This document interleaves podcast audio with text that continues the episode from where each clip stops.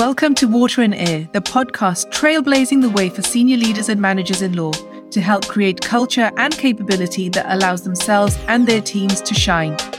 Just like water and air, it's the ordinary that creates extraordinary results. And these things can make all the difference between thriving and failing in the world of law. Join us as we uncover and share just what these ordinary things are and how to make them work for you. By Parul Patel, powered by Fuel and Move, your career gym for lawyers. For more information, click the link in the show notes below.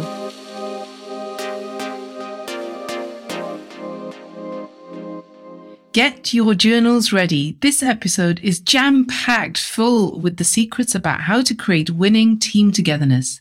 We continue sharing insights from the Summer of Sport webinar hosted by Fuel and Move with Eryn Potempa, Howard Stupp, Georgie Twigg, Josh Low, and Mark Hunter. And in this episode, we're kicking off with Georgie sharing about how Team GB hockey went from Olympic bronze to rock bottom to Olympic champions in a single four year cycle. Obviously, this was not a story about a lack of talented athletes. So what happened? I don't know about you, but I couldn't wait to hear about how they turned that story around so quickly.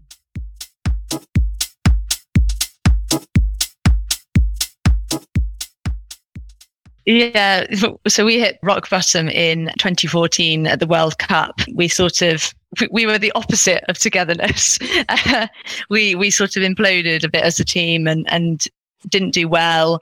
There were some sort of underlying rifts in the squad and with the coach. And so when we got back from that that World Cup, we obviously sat down as a squad. We actually employed a new psychologist, and and it took weeks of really, really in depth conversations around our team culture, about you know what we wanted to be as a team. We sort of thrashed out what we wanted to be our, our vision, our values, and our behaviors, and and those behaviors were things that we could then collectively you know buy into it and drive our daily standards and and the impact that that had what was quite phenomenal because this whole squad of 31 girls had, you know, no matter how experienced, how senior, had contributed to this vision values and behaviors. And it went down to every like small little detail like making sure that we all wore the same kit on each day. And you know it, it sort of drove our daily standards so that when we then stepped out on that pitch we knew that we'd done everything that that we could have done and we all had this belief that that we had done everything that we could done and we're in the best possible position come come the olympics so yeah we we did have quite a turnaround you know who recognized that hold on obviously when you get the results the results that you got in the World Cup, I guess the evidence is there to say something's not going right. But you know, it depends on like, like the leadership could have said, "Well, it was just a one-off event. We're still good. Brush it under the carpet and carry on. We got the gold in in London, just more of the same. Let's let's push on. Let's just stick to what we know. But someone had to have some courage to step up, right, and say, "This isn't okay. We can do better. What are we going to do?" And really shake it up because to do anything that's against the grain and to change stuff does require a certain level of, of courage. I'd say quite a high level of courage to step away yeah. and do something different. So who made the call? Completely agree. And it came from the players. You know, it came from some of our we had a leadership group so they had some frustrations around the coach but then also we we sat as a team and we had some very uncomfortable and upsetting conversations around the group. And you know it was sort of we basically created an open forum where we said everyone get everything off your chest. Let's you know let's get it all out in the open. Let's let's chat about it so that we can then learn from it and move forward. Those times are really difficult and and can be very un- uncomfortable and upsetting. But to make that change and, and to create a difference, you have to have those conversations and, and you have to be brave to, to talk up about them. I think with those sort of conversations as well, Georgie, because we have in our sport, it's not making it personal, is it? It's, you know, how do we become the best at what we do? And my experience of when I left sport, going into the work environment, that's something people don't really like those honest conversations. That's something that people take quite personally rather than I'm trying to help you get better at what you do. Where in sport, it's all geared towards, okay, we've got a goal. We're trying to, you know, create as a, make it a reality. You know, we have to buy into something. We need to clear the air, as you said, get everything out in the open, and then we can actually move forward. And that's a, that's the thing for me that I've actually struggled with within the work environment. That real honesty and open communication of, you know, how do we get better? How do we improve? And I don't know if you're found that since you've left the, the world of sport and moved into the working world. I completely agree, actually. And yeah, I think, as you say, because you've got this, when you're within a sport environment, you've got this sort of goal, this collective aim. As you say, it is very driven towards that. And the conversations are orientated around that. So you can have those frank and honest conversations because you all know what the end goal is.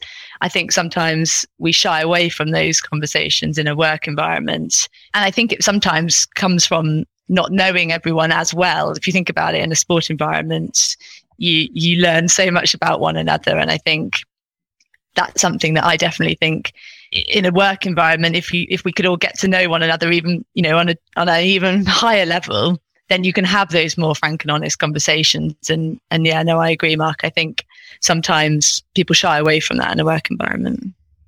It's interesting because I think in the work environment we often have very transactional based relationships, that means we miss out on those deep relationships that we we're so used to seeing in the sports environment. And you want to be part of that belonging and part of that environment, which is so safe that you can really express yourself and be exactly who you are without fear of retribution or comeback. And what I'd like to really dig into with Howard, Josh, Eryn, Mark, and George jump in with your thoughts is, you know, what are maybe two or three of the small things, but we because we heard from Georgie that it was, you know, often it's this it's the smaller things that you do on a daily basis or the conversations. But maybe like if you could all share two or three examples of those small everyday things that help unlock the extraordinary experience that sport allows us to share.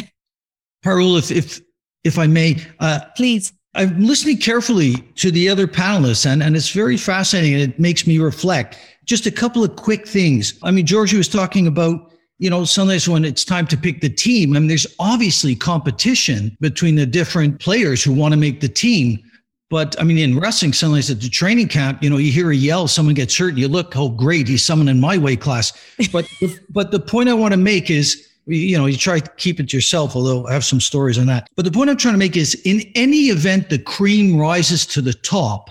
So I think they should be told to help each other because the best ones will still come out on top, but everyone gets better.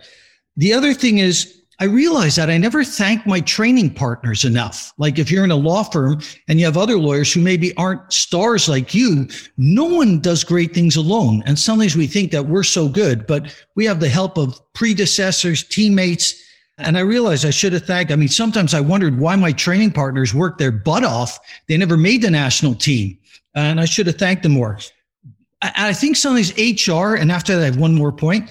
HR, I think sometimes they cause otherness, sometimes with bonuses and things. And I'm trying to keep my team. I don't want anyone to get a big ego too big. I, I, I got to, keep everyone is a teammate. They're all important. You need everyone. And I think sometimes HR doesn't help that. So, so I just wanted to add that. And the last thing that Mark said, I, it made me smile about open communication. And Georgie followed also. I mean, in wrestling, I mean, the coach brings us around the mat and he just like doesn't hold back. Like he'll tell someone you wrestled like horribly. He uses worse words. you know, and I would try and do that at work sometimes and it didn't work out. But that's because my team maybe where I wasn't where I would like them to be. And and and it was said by I don't know, Mark or Georgie or you know, that you want people to be open, to be strong enough to accept that they have strengths and weaknesses but sometimes people are too sensitive. But it's very interesting. I think in sport, the coaches are, can be really tough. But in the working world, people are, are very sensitive and some fragile, more fragile. It's a reframing of what that feedback is. I think, Mark, we've spoken about this before when you talk about what is it? Emotional Pos- intelligence. Yeah, yeah emotional intelligence. So the positive so, critical feedback, I think. Yeah. So uh, talking about emotional intelligence, yeah. you understand, you've got to understand your own emotional intelligence first before you start implying that on other people. And I think with when you're trying to collaborate and work with teams, obviously with different personalities, everybody has their own view of the world, the way they were brought up, where they were born, their family, their parents, the way they went to school, and they start to shape their view of the world in their own way. Each person's unique. And I think a skill as a leader is to be able to articulate what you'd like people to do or how you're going to support them in different ways. It's like talking to a child. You know, you can't just say the same thing over again because they won't listen. You have to rephrase it a different way to get potentially what you want them to do. And I think that's a, that's a huge skill that you see some leaders that are really good at, but then you see some leaders that are absolutely terrible at it because they just don't have the emotional intelligence to understand how to articulate things in a different way.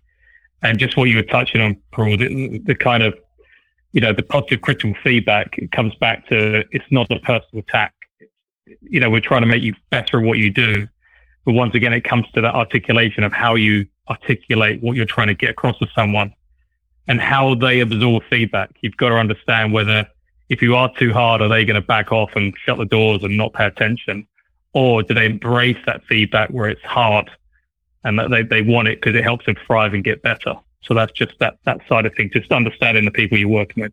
I'd agree with Mark as well, completely on what you're saying there. And I think picking up on that point that Mark and, and Howard made, and it, it's very different in a sporting environment. Howard talked about, you know, his coach sort of having a having a shower at him. And I couldn't even begin to tell you some of the things I've seen in changing rooms over the years. And it doesn't obviously relate to an office environment in, in that way. You wouldn't, you wouldn't get away with some of the stuff that went on, but it is important that openness and that being able to, to get those messages across. And I think picking up what Georgie said as well, where, where you're, you're setting those boundaries and you're setting those rules and you're you know, micro looking at everything in terms of how you can improve, what you can do, what we can do together.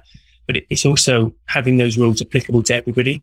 So it's, you can't have your star striker who scores 10 goals turning up late every day or, you know, or your top lawyer turning up late every day because he's the top lawyer. It has to apply across the team. And when you get that, you all feel that you can pull together because you're all on the same keel. All the same rules applies to you. I think that that's incredibly important as well. That that it applies across the team and that no one is, you know, if, if Star Strike is late, he gets fined in the same way as the tea lady or the kit man, whoever it may be. So, yeah, I think that that's incredibly important. as well. I think we see that manifesting in work environment when politics start to kick in, when you kind of get into that mid to senior management positions in, in the corporate world, whether that's in a law firm or in any business, that translates into where, you know, we're all equal except some are more equal than others. and that's where the tension builds up. But if we can start making small shifts now to embed and nurture togetherness in our teams, then maybe we can also start experiencing some of the joys of what it is to have some of the the successes and impacts that you in, enjoy in sport when you can really capture that that togetherness feeling.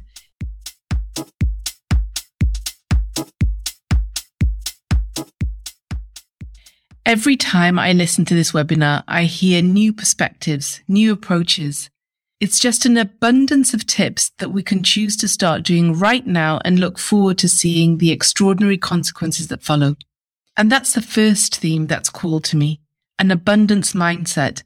If you recall from the water and air episode with business coach and paddleboard enthusiast Kevin Hall, speaking about how to develop an abundance mindset, the first thing to throw out is that bond with scarcity and how abundance shows up in team building is with the belief and behavior that says we can help each other bring out the best in each other, even if that means the podium doesn't have your name on it.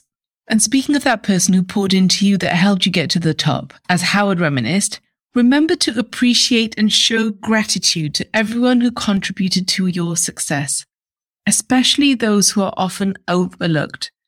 Again, it's not about hierarchy, but about seeing and recognizing people for who they are and the unique outpouring of effort and then showing them appreciation.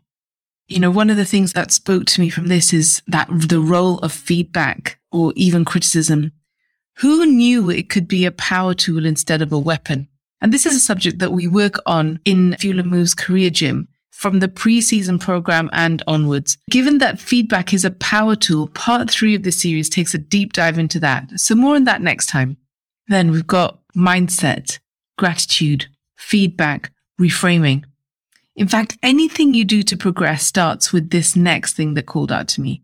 And it's awareness, awareness of yourself, of others around you and the context in which you find yourself. Again, another core area which is trained both in Fuel and Move's career gym and in our Catalyze GT immersive game training camp. And here's a quick tip for improving awareness. And forgive me if it sounds cliched, but it really does work. Journaling. Just taking five minutes at the start of your day or end of your day to reflect back on what was true for you when you were in the flow of progressive energy and when your energy was being drained away like water down a sinkhole. And finally, and this is a bit of a favorite of mine, and it's also a recurring theme in Water and Air podcast episodes. And that's the theme of clarity. And in this case, the clarity and certainty of, of shared vision, values, and behaviors, and the moral covenant that binds the team and gives it life and edge.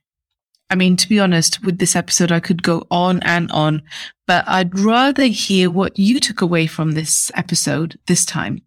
Let us know. Share it with us, share it with others. Try things out with your team. And if you feel like you need a little nudge, maybe come back and have another listen and notice how you pick up different aspects that perhaps didn't even register the first time. And next up, the panelists will be digging deeper into the subject of feedback, or as Mark coined it, positive critical feedback, the power tool for progress. So until then, have a great week and keep listening, sharing, and inviting.